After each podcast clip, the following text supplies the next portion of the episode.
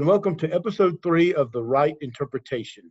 I am your host, Greg Tuttle, and joining me for the third time are Margie Lemoyne, Megan Sanders, and Carla Tuttle. We also have two more English teachers, Tamara Barrett and Courtney Black, who will be providing some of this week's insight. This week, we will be discussing Mirror by Sylvia Plath. Though Plath is most famous for her semi autobiographical novel, The Bell Jar, she did publish over 50 short stories and several books of poetry by the time of her death at age 30. Plath consistently dealt with depression and sadly took her life. The poem Mirror will be a heavy discussion we can all relate to in some way. Hopefully, you will find your place in it. Let's begin with a reading of the poem by Megan Sanders, then continue with Courtney, who will open our discussion about the title. Mirror by Sylvia Plath. I am silver and exact. I have no preconceptions. Whatever I see, I swallow immediately, just as it is, unmisted by love or dislike. I am not cruel, only truthful. The eye of a little god, four cornered. Most of the time, I meditate on the opposite wall. It is pink with speckles. I've looked at it so long, I think it is a part of my heart, but it flickers. Faces and darkness separate us over and over. Now I am a lake. A woman bends over me, searching my reaches for what she really is. Then she turns to those liars, the candles or the moon. I see her back and reflect it faithfully. She rewards me with tears and the agitation of hands. I am important to her. She comes and goes. Each morning, it is her face that replaces the darkness. In me, she has drowned a young girl, and in me, an old woman rises toward her day after day like a terrible fish. Okay, Courtney, talk about the title. So the, yeah, so the first thoughts I had about the title were actually just come come from Snow White it sounds silly, but that's the first thought. You know, mirror, mirror on the wall, who is the fairest of them all? So we look in the mirror and we hope to receive the answer we want to hear. But like Snow White, ultimately and ideally, we see the truth. So the mirror reflects the truth or says the truth as it did in Snow White. Um, also, truth mirrors uh, mirrors symbolize social pressures to fit in, to be accepted, to test our own outcome. So we may ask ourselves, like when we look in the mirror, like, do we look the part? Um, are we acceptable in society's eyes? Have we become what we wanted to become? Do we like who we are? Um, and when we look in a mirror, we may also tend to see flaws in ourselves that others do not see. Um, maybe not allowing ourselves to appreciate or even notice our own beauty that we have. So when you look in a mirror, we're checking for what is out of place or what has become worse since yesterday as we age. So perhaps then a mirror could also symbolize time and how we change throughout life. Um, often we may glance too quickly in the mirror too, like as we're running out the door, we will have that quick check to see that we're presentable without taking a closer, deeper look at our souls and who we really are and what we stand for. Um, I've also known people that um, if they're in a room with a mirror, they have to look at themselves in that mirror. I don't know if you guys know anyone like that. Yes. they have to walk by and they have to look at themselves. So maybe for those people, it's like confirmation that they're alive, that they're really there. Um, or it could also be like that infatuation with themselves, like narcissists. Um, so those are some of my initial ideas on on mirrors and what they can represent. When when Megan chose the poem, as I headed into it, as I thought about the title, I think about looking at oneself in an honest manner. I'm I'm very interested in discussing this poem and this idea of a mirror. As a teacher, I'm always looking at what went well and what did not go well, throwing out things no longer effective. And even if I spent lots of times lots of time making the lesson, or if I've used the lesson for years and years, um, just always constantly refre- reflecting and trying to get better. So I'm interested in getting busy calling ourselves out, essentially.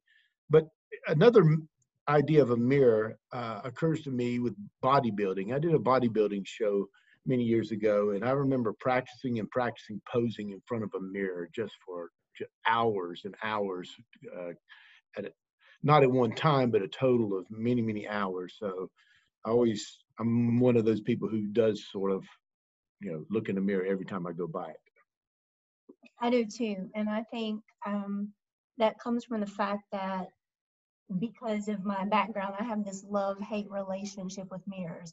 My mine comes from insecurity. So my mom and grandmother drilled into me how important it is to look a certain way. So I always want to make sure that not only do I look a certain way um, for other people, but it's for myself as well. And then because of that, I see things that I don't like about myself. I, when I look in the mirror, I, I, the first thing I notice is my nose. I think it's way too long. Or I look at my hair um, that's beginning to turn gray even just a week after I've been to the salon. And then sometimes I can catch a glimpse of myself when I see this glare on my face that other people say that I have, that I don't mean to have. Um, but this glare suggests that I disapprove of what someone has said or done.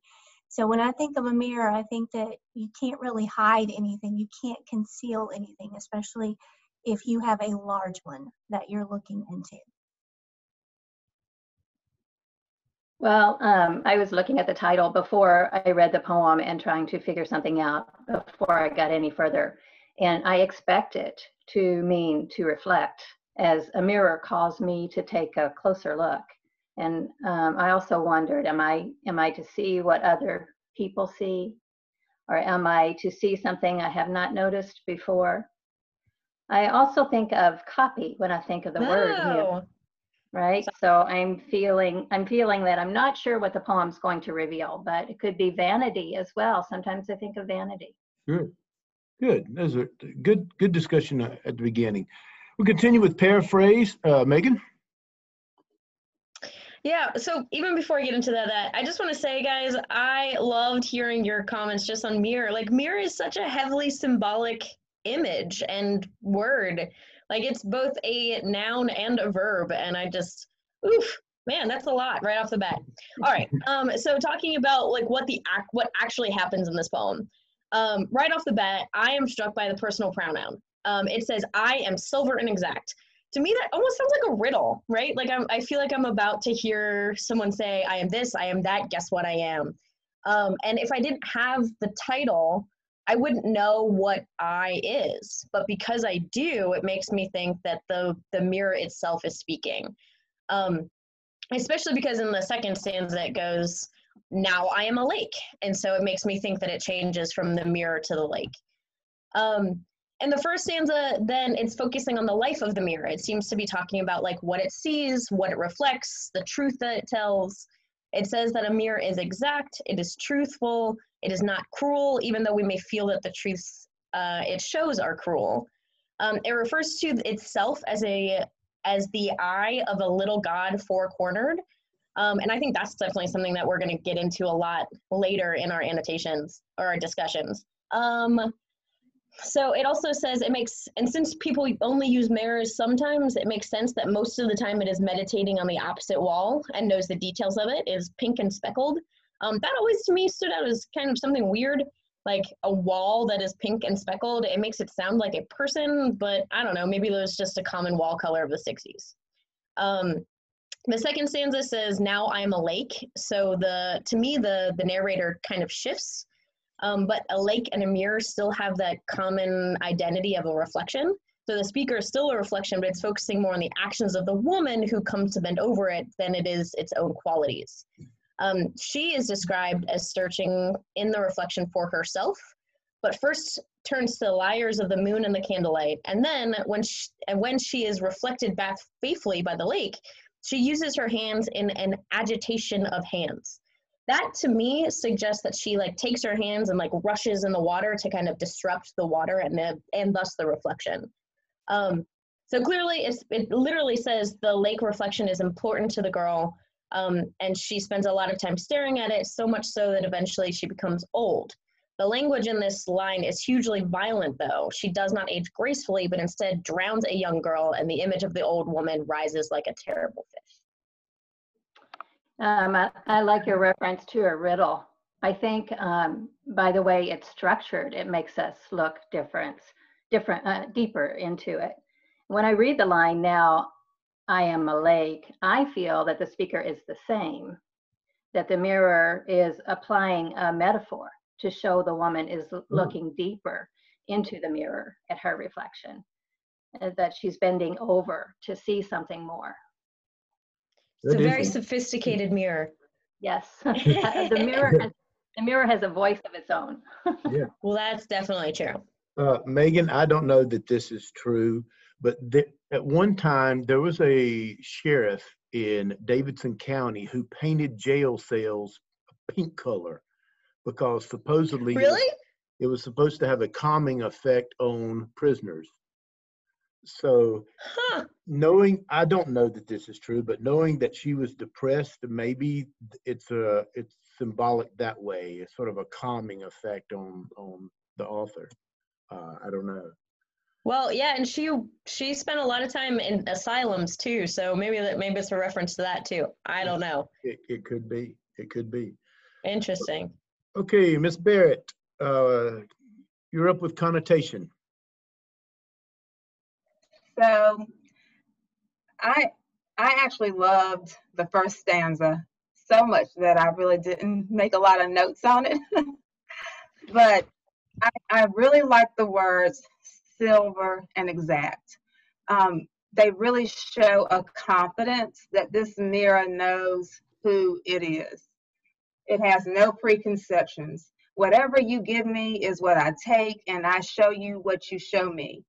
And um, that's why it's not cruel, it's only truthful. So I'm only giving to you what you've given me. That's what I get from that first stanza. And I do like the um, metaphor of the little God, or cornered, having control over what it has control over, even as it meditates.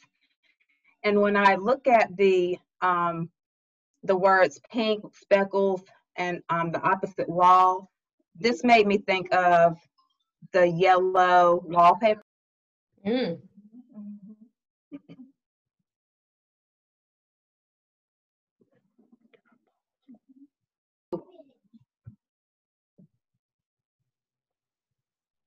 I apologize. Um, speaking about the pink speckled wall, I read the yellow wallpaper some years ago, and what what's it?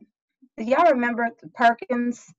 Gilmore Perkins, I think, was the name of the writer, but she was actually in an insane asylum. Somebody, please.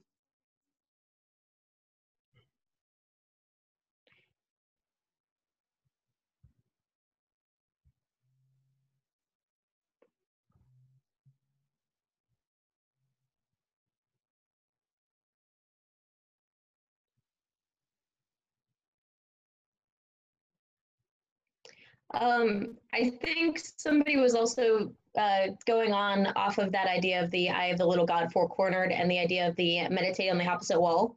Hang on, hang Um, on, hang on. Does hang on, somebody hang else on. want to pick up since I think Tamara's having some? Yeah. Uh, Yes. Margie, just pick up with her the lake part in the yellow. Sure. Okay, and give me a second and I'll start Okay, recording so again. you ready? Yeah. Who am I? Okay, due to some technical difficulties, uh, Ms. Barrett's not able to do her section on connotation, but she gave us the notes and we'll have Ms. Lemoyne read those. All right, great. Uh, continuing with connotation, uh, Tamara writes that she commented that the lake represents deep reflection. And the image of one bending over the water, study, studying their reflection is very clear. The personification of the mirror is necessary because the mirror is the speaker.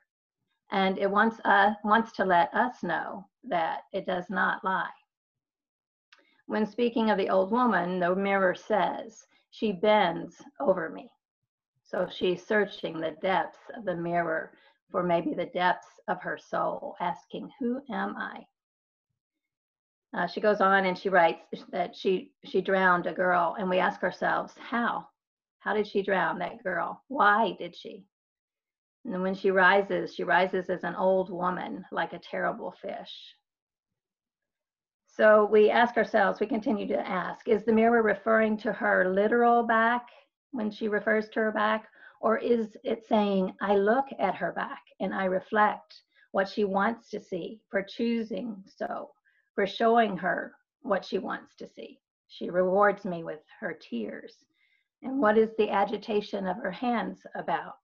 Is she hitting the mirror? When personified, the mirror is what she needs, what we need something to show us who we are, inwardly and outwardly. A revelation that will be made if we search deep enough.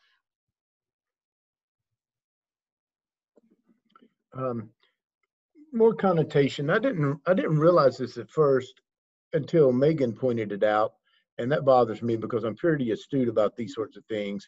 But the two the stand poems two stanzas mirror each other in style. Both stanzas have nine lines. Both stanzas begin with a half line statement. Both stanzas end lines lines three, five, and nine with a period. Uh, well, not everything has to be perfectly mirrored between the two stanzas to see that the style is, is purposeful. I just found that very interesting that she wrote the poem in the style of a mirror. Yeah, very cool. Another thought I had too was the allusion to Narcissus. So when she writes, In me, she has drowned a young girl. So Narcissus loved his youthful reflection so much that he fell into his reflection and he drowned in the lake. And then a narcissus flower, which looks like a daffodil, replaced that image. But here in the poem, we have the mirror has drowned that young girl um, who once loved her image when she was younger, but now she's replaced it with an old woman who's a terrible fish. So instead of a flower, something beautiful, we have how she sees herself as a terrible fish. And Courtney, it's really interesting too, because like you just said that the mirror drowned the young girl, but if you look at the actual line, it's an active verb that the woman drowns the young girl. Um, so, and I, I, I think we all kind of took the young girl as the younger version of herself. Mm-hmm. Um, and so it's not the mirror that commits this murder, but the woman has done it to herself. Um, and so I, I don't really know necessarily what this means, but to me, it's maybe perhaps a comment on the woman, uh, how by focusing so much on her reflection, her outer appearance, she's wasting her youth, her vitality, or or even her soul. Um, and then the the thing, like you said, rather than a flower that comes out of it, is a terrible fish. Like I know that growing old can be scary, but for this woman, it seems monstrous. I keep looking.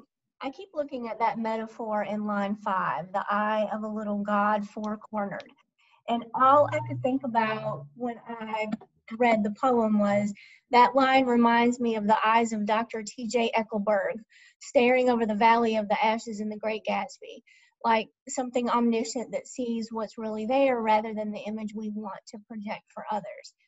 And in the novel, Myrtle Wilson, who is Tom's mistress, um, she lives in this rundown area outside of New York City and she desperately wants to be part of the upper class. She is lower class, very common in her actions and her language, yet she tries to present herself as a respectable woman of social standing. And she's not a likable character, um, and she wants to ingratiate herself with Tom's friends.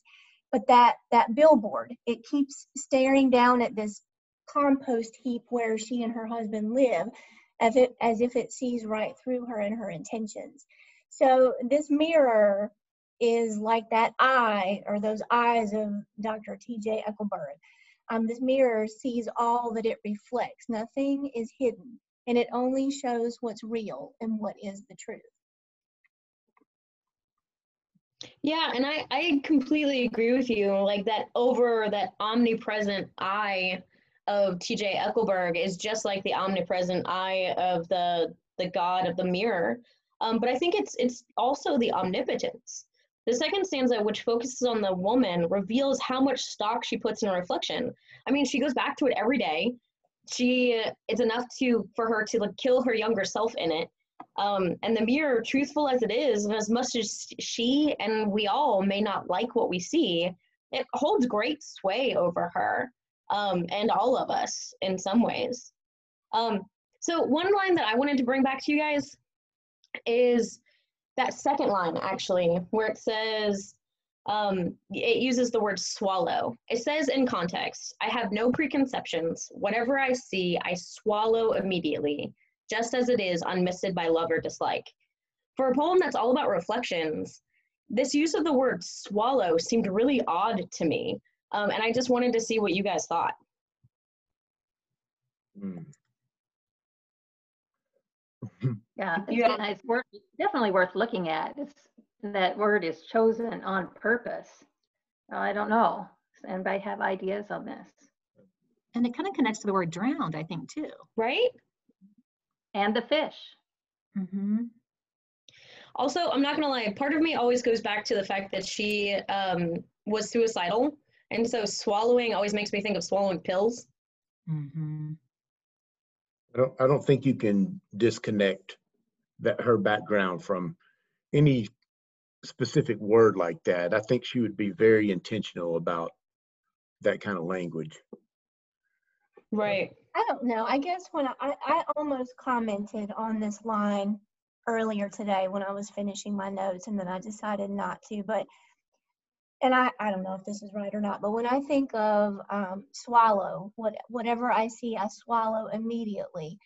I think of absorption. And so to me, that kind of goes back to what I mentioned about the eyes and how sometimes we want to project a certain image of ourselves, even if that's not really what we are.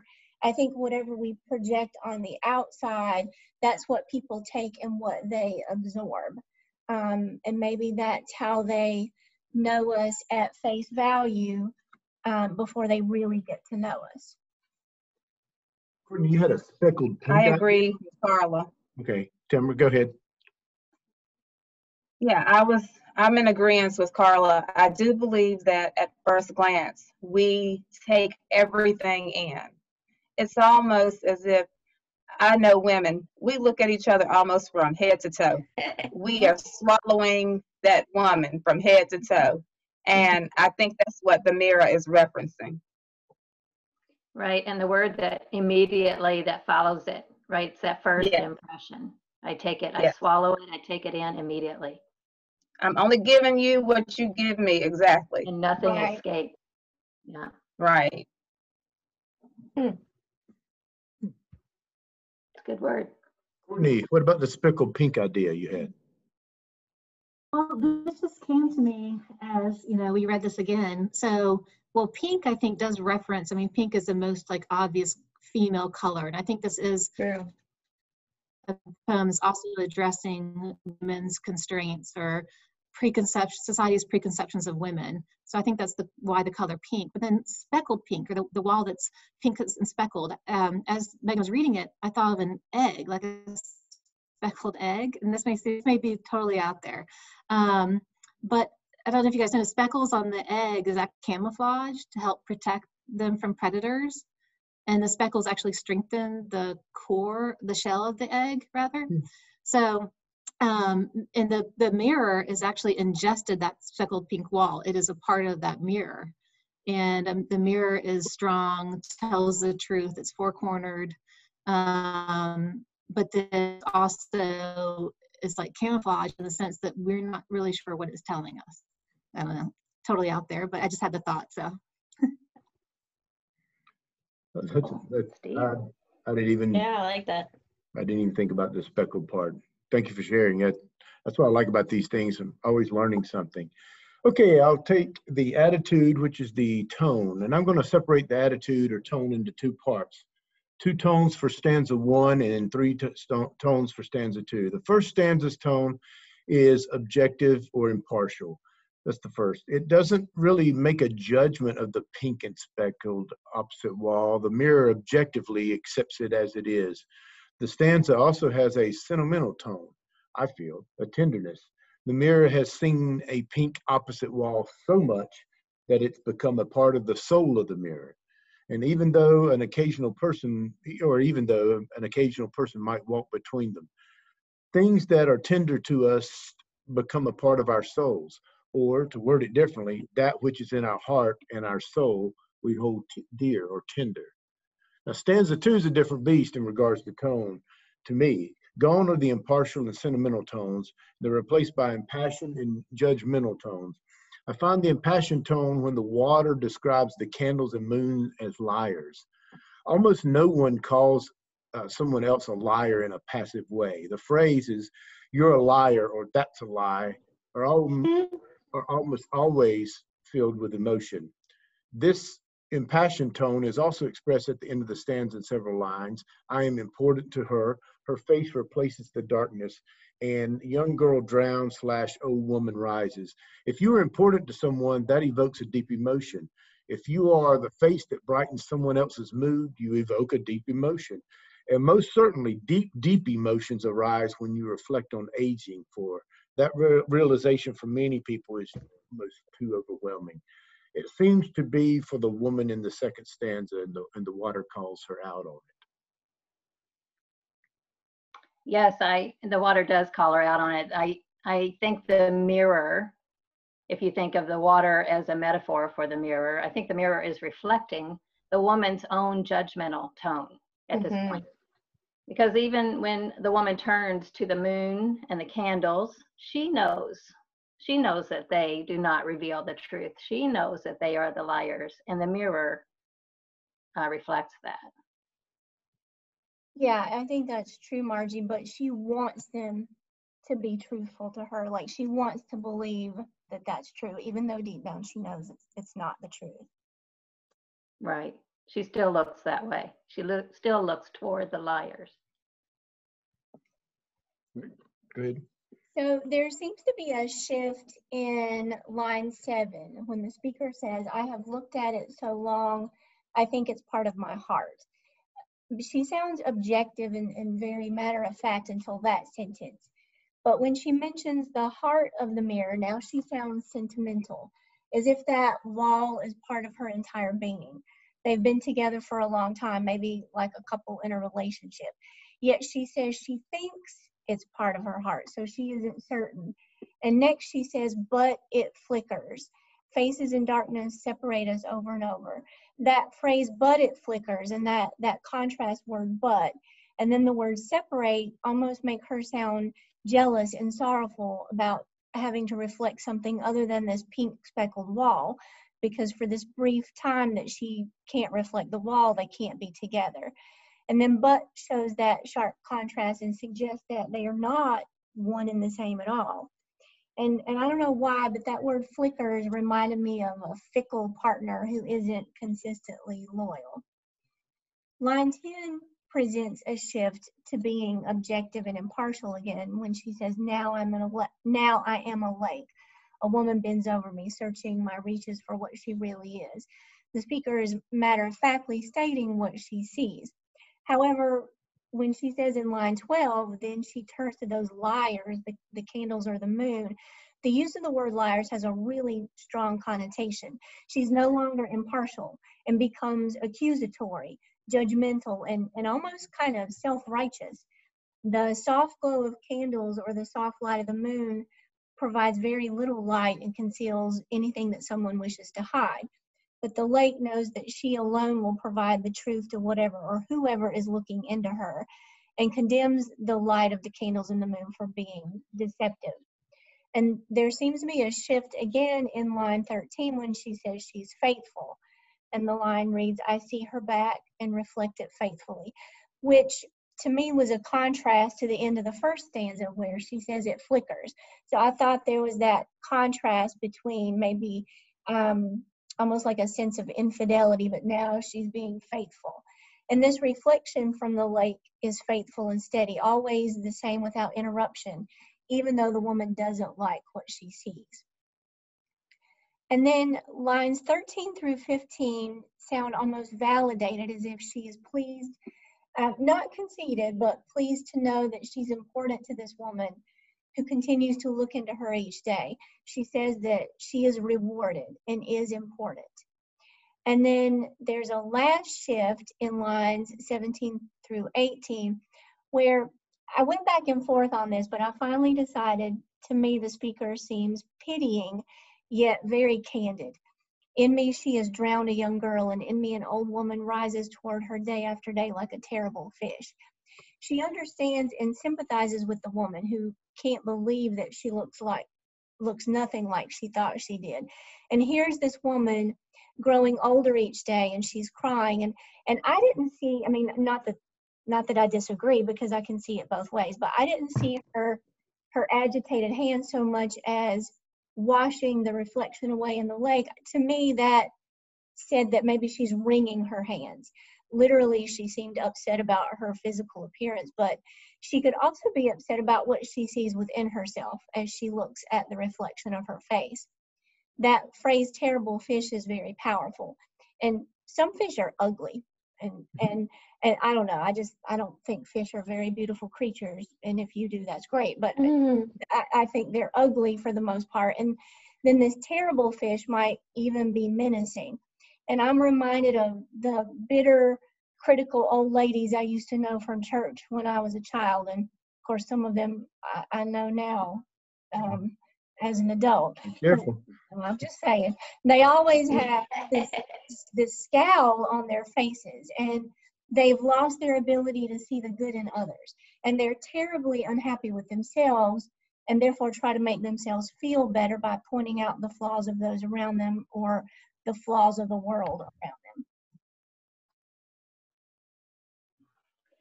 them. Um, so I, I want to make a comment just about um, the voice in the poem because it flickers, like Carla was referring to. It does flicker. It changes. Um, it's a clever, it's a clever strategy. I think that the poet uses. The shifts in tone are indicated by word choice, as we mentioned before. And what's intriguing to me is that, and I didn't get it on the first read, I had to go back and read it to see it, but it's intriguing that the mirror not only reflects the woman's appearance, but the mirror's voice also reflects the woman's attitude. We talked about the tone changing. It changes as the woman approaches the mirror. And, and then when she turns toward the liars, it changes a little. And it continues to change as she turns her back on the mirror, right? There's that flicker in tone. Mm-hmm. It's almost easy to forget whose tone is really present as the mirror is still the speaker. But the mirror is merely mirroring the woman. It's so cool. I love it and so i just wanted to put in too that like i think it's really interesting that we keep coming back to this line about the the liars the moon and the candles. Um, and I don't think anyone has mentioned it yet, but when I think of moon and candles, I think about romance. Like I know they're supposed to like hide your your your flaws and your your you know your pimples and whatever, um, but like it's also beauty and romance and like they soften the harshness of your rea- reality and yet here they are liars um, and I, I just wonder if if it's suggesting something about you know that the idea of romance and being taken away by your imagination um, or like things that aren't truth and yet like what happens to this woman by like focusing so much on the truth is that she turns into a terrible fish um so i don't know maybe romance isn't so bad Tamara, jump in. Okay. I am. Uh, so going back to that word flickers, and I think it is part of my heart, but it flickers. Um, faces in darkness separate us over and over. I think it's what we allow to become to come between us. It's the liars and the naysayers that we allow to come between us really getting to know who we are. Mm-hmm. And that is why the mirror becomes upset. She turns to those liars, the candles or the moon, because the candles and the moon, they reflect shadows. And sometimes those shadows are our fears. And instead of facing the truth, we turn to those naysayers and those the haters.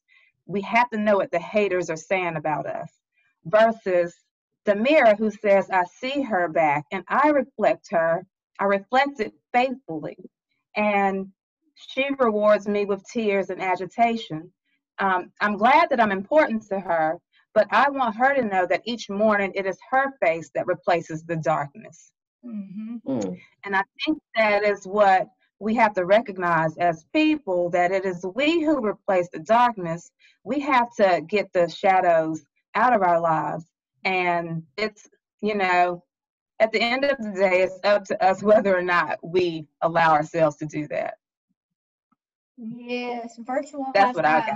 got. Virtual high five. Yeah. well done. Very nice. Good. Uh, okay, Courtney, let's go back to the title. So I think the title is about looking at oneself ideally in an honest manner, but I kind of question like, can complete honesty and complete truth um, is an ideal that's near impossible to attain? Um, I think it's difficult to find honesty within ourselves. So we can look again and again at the mirror, but maybe we only see our flaws and not our gifts, or we see our gifts and not our flaws, which would be a narcissist. So I think we have to have that balance between the two to see ourselves accurately. We have to acknowledge our gifts, right, which we can use to fix our flaws. But if we only see flaws or we only see gifts, we're going to get nowhere. So, like, the questions remain like, can honesty within ourselves be fully attained? Do we ever know the impact of our actions, our beliefs, and hidden truths that we cannot even see? So, I thought about like the lake, you know, representing truth. It's fluid, it's always changing. So, like, what's true one day may not be true the next day. Um, and what someone else may see in the mirror is different than what we may see. So, the truth at this moment is the obvious disconnect that she feels, this woman feels in her own life. Um, and that disconnect is preventing her from moving forward, especially since we also know that she committed suicide. So this, this woman is unable to rewrite her own history or try again, even though she is unhappy with how she has turned out. So I think we have to have the courage to to want to start all over again, even when we're unhappy with, what we see in the um, theoretical mirror. Oh, I like that. Um, and then two, just about women, like I think women spend more time in front of a mirror than a man does. Um, and this may also imply additional pressures that a woman feels to be accepted, to stay looking youthful, while a man has less societal pressure to do so, like cosmetically. Um, so do we see ourselves in the mirror or what society says we should see, but we don't see? Um, or do we turn to those liars um, who tell us we're okay the way we are when we're not? Um, so, and you know, I just wonder as this woman ages, what is the mirror saying will be her lasting impact, her final days? Because this woman's, you know, worrying about aging and the end of her life. Um, and this woman sees herself as a terrible fish, which will prevent her from realizing the future that she wants to have. So that she's full of self-loathing and judgment that she casts on herself that stops her in her tracks. Like she's not going to go anywhere with that type of temperament. Um, so I don't know, like to move on, she needs to stop examining her physical appearance, appearance and she needs to start searching her soul for answers on how to age. But then I also wonder, is the poem maybe telling us not to take ourselves too seriously and to not be so self-consumed and look outward and up instead of inward and down like she does? Um, so that's, a, that's also a thought I had about the title mirror. Now you're making me think more about, we're coming to the end of the discussion, and I have more to think about than I did before. Uh, the, the more I think about the title after reading the poem several times, the more I take it away, um, I take the point, the title away from the poem. And I mean this, just in the past week, we've been forced to take a hard look at ourselves, to hold up our own mirror and see just where we stand on an issue. And I really like that shadow image that Tamara gave us a minute ago. I mean, what thinking about what are the shadows in my life that are keeping me from being the person I'm supposed to be or I want to be. And I can't I can't say that I find that easy, though, but I do find it worthwhile. Yes, I agree. Um, the truth hurts, um, but it's very necessary for us to be honest with ourselves about our flaws, whatever they might be, so we can grow personally. And I know just from teaching um, freshmen or even like in interacting with um, adults on a daily basis, you don't always want to hear the truth. You want, and I'm including myself in this, you want reassurance that you're doing what you're supposed to be doing or you're saying what you're supposed to be saying. And, and when someone um, or something happens that calls you out on that, then that's hard to deal with. It might be like that terrible fish that's staring you in the face. And just a little side comment, I I laughed a little bit when I read this poem um, because I always thought about my mom. Um, and she still does this. She's 81 and she still asks me, she'll send me a picture, Carla, does this look all right? Um, do I look okay? How's my hair? And and I just tell her, Mama, that's ugly. Okay, you should not be wearing that, or that looks really good on you. Um, and years ago, it used to hurt her feelings, and now she knows if she wants an honest answer, then she asks me instead of someone else. But you have to get to that point where you can take the truth. Margie? Yeah, good point. I I love the personal connections that we are all making to this poem and the connections to our times, um, to current events. We should always ask, how is this important to our culture, to us now, to our culture now? And I think you make excellent points about how difficult it is to look deeper at ourselves. And as um, Courtney mentioned, to find a balance to examine where do we go from here? How how we react to what we see and how we respond to the truth are so important. Yeah and I, I really like your everybody's focus on like handling the truth and you know really reflecting on the truth that you see in the mirror. Um, but I, I, just keep coming back to this woman. Maybe maybe it's just the fact that she wasn't able to accept the truth that she saw that she became this like terrible fish in the end. Um, but to me, part of part of the message of this poem too is that if we become too narcissistic, if we spend too much time staring at ourselves, then we're going to drown ourselves too. And so, like, I definitely think this reflection and this truth understanding is important. But I think also being able to look up from the mirror and look at the world around you as well is important too in this poem. If you don't, you become like her, the mirror in the first stanza where right, it becomes part of your soul. You get so caught up. Tamara, you yeah, like I don't want, I don't want a mirror to be a god to me. You know? Right. Tamara, jump in. I'm sorry. I was just, I was so engaged. I was just so engaged in all of what you said, and what man was saying was, yeah, she gets so lost in it that she forgot to live, and that's where the fish comes. She's a hag. Yeah. And that is definitely not the purpose of life. and our final topic today is theme, and we will begin with Miss Lemoyne. All right, so theme, what are we supposed to take away from this poem? And ideally, right, a theme is expressed in a complete sentence. So how do we do that? We start thinking about the messages, the topics first maybe, and then the messages we take and the thoughts we take away from it. And I one of the things that I think about this mirror is that it really does only reflect so much. Right? Maybe the woman in the poem is looking for the wrong things her mm-hmm. own preconceptions prevent her from seeing more. She looks deeply and regularly, but she comes away agitated as she sees only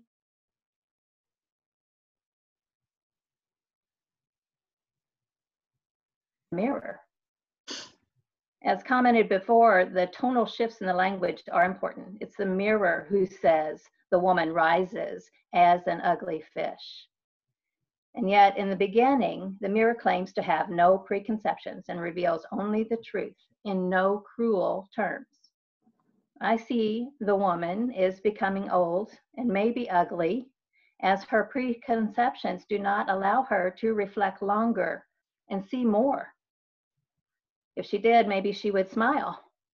Hmm. she might try, to, I mean, think about how women approach the mirror. What do they do? She might try to adjust her hair mm-hmm. or pinch her cheeks she might shrug her shoulders and smirk, and then maybe the mirror would not reflect a woman who rises like an ugly fish. So, to make these thoughts into a theme that can be expressed in one sentence, perhaps it's something like this We must look deeply to see who we truly are. And what we do with that revelation continues to make us who we are. Very nice. Mm-hmm. Very nice. Well done. I didn't take a theme from the whole poem. I kind of pulled it out of something in the second stanza. Uh, I got when at the end with the young girl and the old woman reference. Uh, we're going to age, and how we react to that aging often determines our happiness in the aging process. I find this a lot when I exercise. Things hurt a lot more than they used to. I'm not as fast, and I have to come to terms with the fact that I cannot do all of the things I used to do. And when I do accept those things, I seem to grow up a lot faster, uh, even though it's tough. And I, I keep coming back to the line, I am not cruel, only truthful. Why are we so reluctant um, to see our inner flaws? And I'm, I'm not talking about looking at a physical appearance any longer in the mirror. This is all about introspection. Instead of accepting the truth for what it is, why are we often defensive or blind to it? And we can readily see the flaws of others and are very quick to point them out or be critical of them, yet we have difficulty accepting our own. And, and that's something I've been thinking a lot about over the last few weeks um, with everything that we see going on in current events, with um, a lot of what I see as playing the blame game and finger pointing and defensiveness instead of addressing um, the root of the issues that are really there. Um, I I agree. I that it is difficult to see our own flaws sometimes, uh, but I think we, it is also difficult to see our own beauty and clearly, the woman in the poem has trouble seeing it. Sylvia Plath had trouble seeing it. It is becomes more and more difficult, especially as we age. And we know that it's difficult for others to see it, especially in a culture so focused on appearances and enthralled with remaining youthful. Mm-hmm. Tamara.